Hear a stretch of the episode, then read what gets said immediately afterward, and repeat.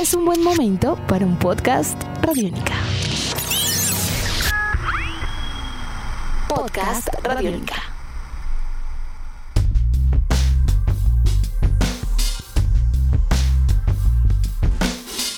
Hola, bienvenidos al podcast de Chévere Pensar en Voz Alta. Yo soy Aleja Beltrán y con la producción de Jairo Rocha y Jane Ochoa iniciamos un nuevo episodio. Las relaciones sociales.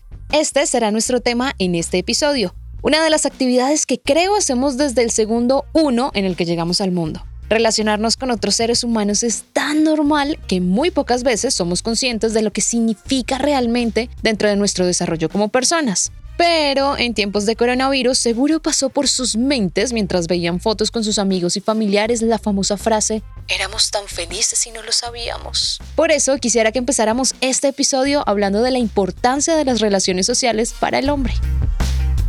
Diego Maldonado, sociólogo de la Universidad Nacional de Colombia y administrador público, fundador de la organización Actúa Diferente. Digamos, todos los animales en, general tienen esa capacidad eh, de, de manejarse con su entorno, pero el ser humano fue el único que fue capaz de digamos, abarcar todo el planeta Tierra y en cada uno de estos eh, territorios construir relaciones sociales. Y eso, eso, eso es como a, grandes rasgos lo que pasó en, en, la antigüedad. Pero si nos ponemos a pensar en este momento, nosotros hemos construido instituciones. Y cuando hablo de instituciones, no me refiero a, a, lugares físicos, sino la familia es una institución, ¿sí? la religión es una institución, la educación, el colegio es una institución.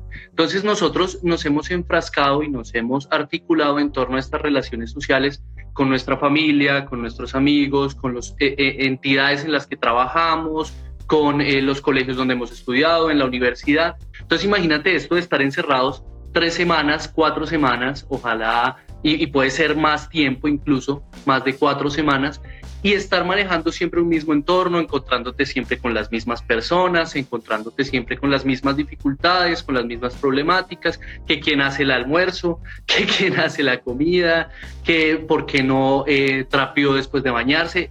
Son cosas que parecen muy banales, pero que en un momento como este se vuelven temas complicados. El aislamiento preventivo, sin duda, ha puesto a prueba la forma de relacionarnos con quienes vivimos. Seguro durante este periodo usted ya tuvo más de una pelea con su pareja o con sus papás. Tuvo que respirar profundo, ir por un vaso de agua o encerrarse en su cuarto y hacer videollamadas con sus amigos para relajarse.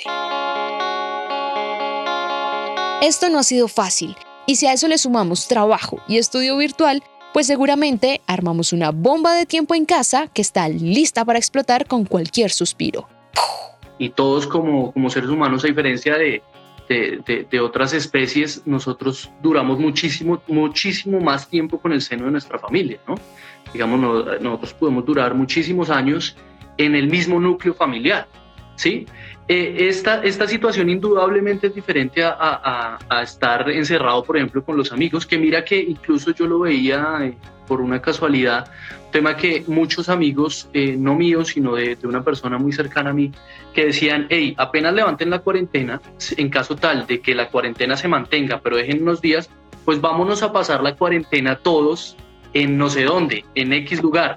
Yo decía, bueno, primero, puede ser que estén muy fastidiados del mismo lugar en el que están, pero no creo que tampoco sea la opción ir a, encerrarse con amigos que uno no conoce, que uno no lleva años con ellos, que uno no, no, no, entiende bien las problemáticas por las que están pasando y que también extrañan a sus, a sus familiares. Digamos, el tema tampoco se puede tomar como un juego y voy a transformar la manera como he vivido durante muchos años porque sencillamente estoy aburrido de estar en, un núcleo familiar o en X o en Y lugar. De pronto, mientras usted escucha este podcast, está diciendo, pues yo me siento peor porque vivo solo. Por lo menos hay personas que tienen con quien pelear o hablar. Yo le hablo a mi conciencia y a quienes me llamen. Y eso no es lo mismo que tener a alguien físicamente. Sí, sin duda pasar el aislamiento solo tampoco ha sido tan bueno como muchos lo imaginan. Pero por ejemplo respecto a las personas que viven solas, que sí debería ser un tema preocupante. ¿Por qué digo preocupante? Digamos, ¿en qué sentido?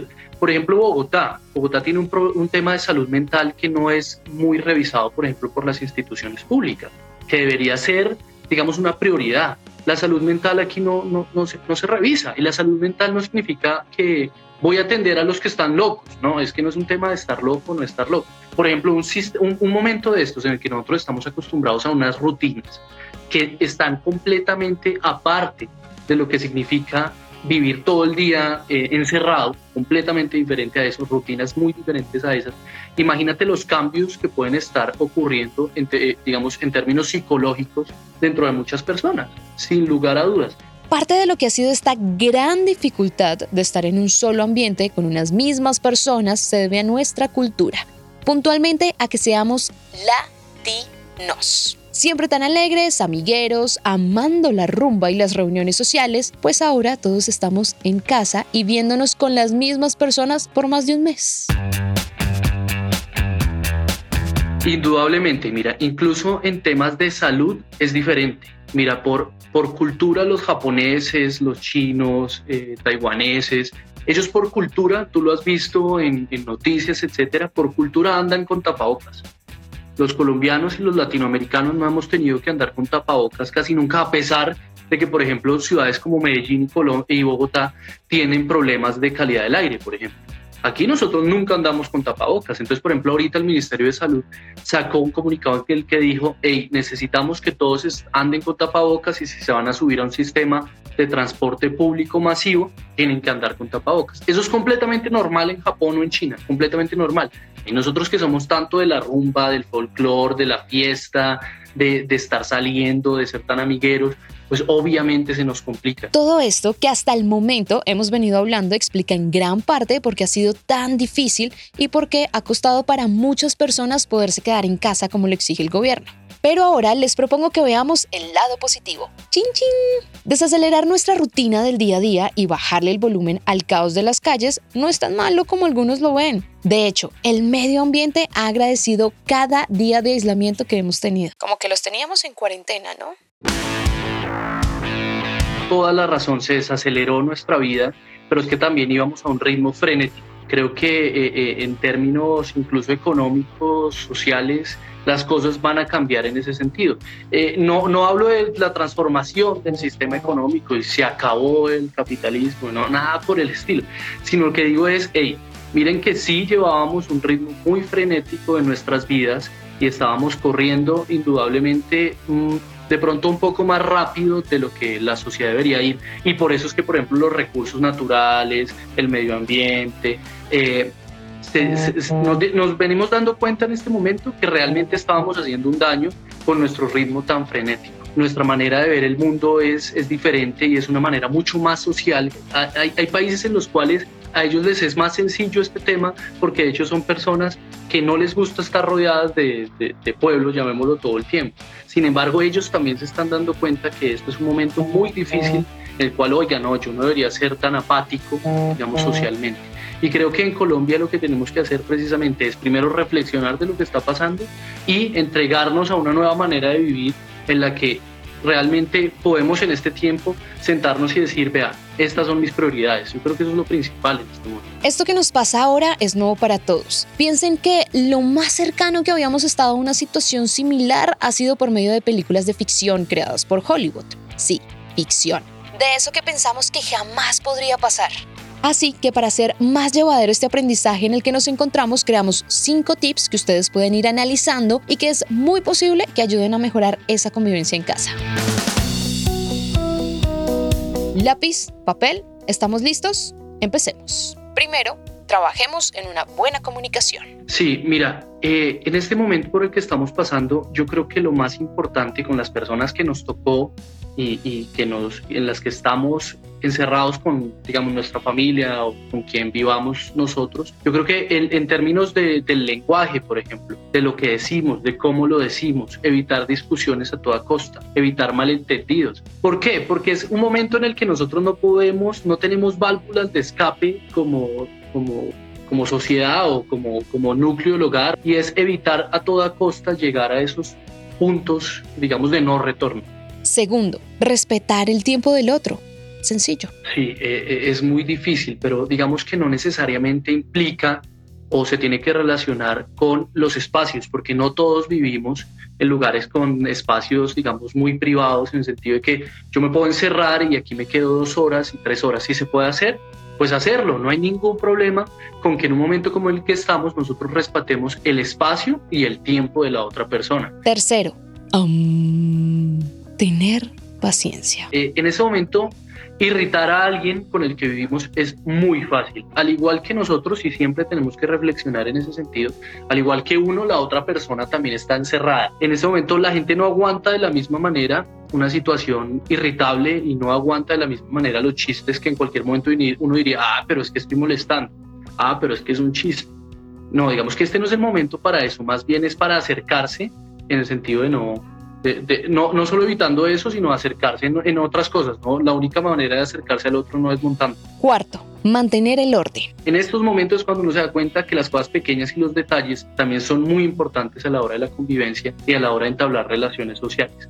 Si tú mantienes ordenados los espacios porque estamos compartiendo en este momento espacios con nuestras familias, sobre todo, es que estás demostrándole a los demás que te importa el espacio del otro. Y al respetar ese espacio del otro, no solo estás evitando discusiones, sino que realmente le estás demostrando a la otra persona que se puede convivir sanamente en ese hogar o en ese espacio en el que están. Quinto, respetar los espacios de privacidad. o sea, muchísima gente en, nuestra sociedad depende de la informalidad, entonces no todos están teletrabajando, ¿no? Entonces, empezando por ahí, digamos que eh, la preocupación sobre todo de estas personas de, hey, no estoy trayendo el recurso financiero a mi casa, pues se convierte también en un detonador muy fuerte respecto a las personas que sí están trabajando y que además tienen los espacios, porque esa es la otra, volvemos otra vez al espacio físico. En este momento nuestras relaciones sociales también dependen enteramente del espacio físico que estamos compartiendo, que es muy pequeño, pero asimismo hay personas pueden haber familias de siete personas, ocho personas que compartan un apartamento de 60 metros, 60 metros cuadrados o 70 metros cuadrados. Pues obviamente ya tenías definido que tu hijo tenía que ir al jardín y tu otra hija tenía que ir al colegio, entonces allá están, pero no, ahora todo cambia. Y muy seguramente digamos que los papás también estén teletrabajando. Entonces súmale que tienes que encargarte del hogar, teletrabajar, ayudarle a tus hijos con el, con el estudio virtual. Digamos, se nos, está, se nos está volviendo muy complicada la vida dentro del mismo espacio, lo que también puede generar problemas de convivencia. Muchas personas, sobre todo expertos, consideran que cuando todo este tema del coronavirus acabe, nuestra vida social como la conocemos no volverá a ser igual. Pero saben, es mejor no pensar tanto en el futuro, sino ver más el presente. Trabajar en las cosas que podemos hacer ahora y valorar a cada persona que tenemos a nuestro lado en este momento. Hasta aquí este episodio de Chévere Pensar en Voz Alta sobre las relaciones sociales en tiempo de aislamiento. Si quieren dejarnos sus comentarios sobre este podcast, estaremos muy pendientes en Twitter. Recuerden poner el arroba radiónica y el numeral Chévere Pensar en Voz Alta. También queremos invitarlos a escuchar todas las series de podcast que tiene Radiónica. Las encuentran en nuestra página web www.radionica.rocks, van a la sección podcast y ahí encuentran todo el maravilloso universo que creamos para ustedes. También nos pueden encontrar en RTVC Play o también pueden buscar nuestro perfil en Spotify, iTunes y Google Podcast. Hasta un próximo episodio. Chao.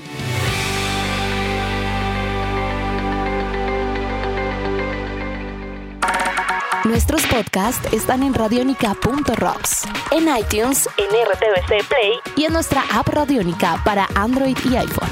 Podcast Radionica.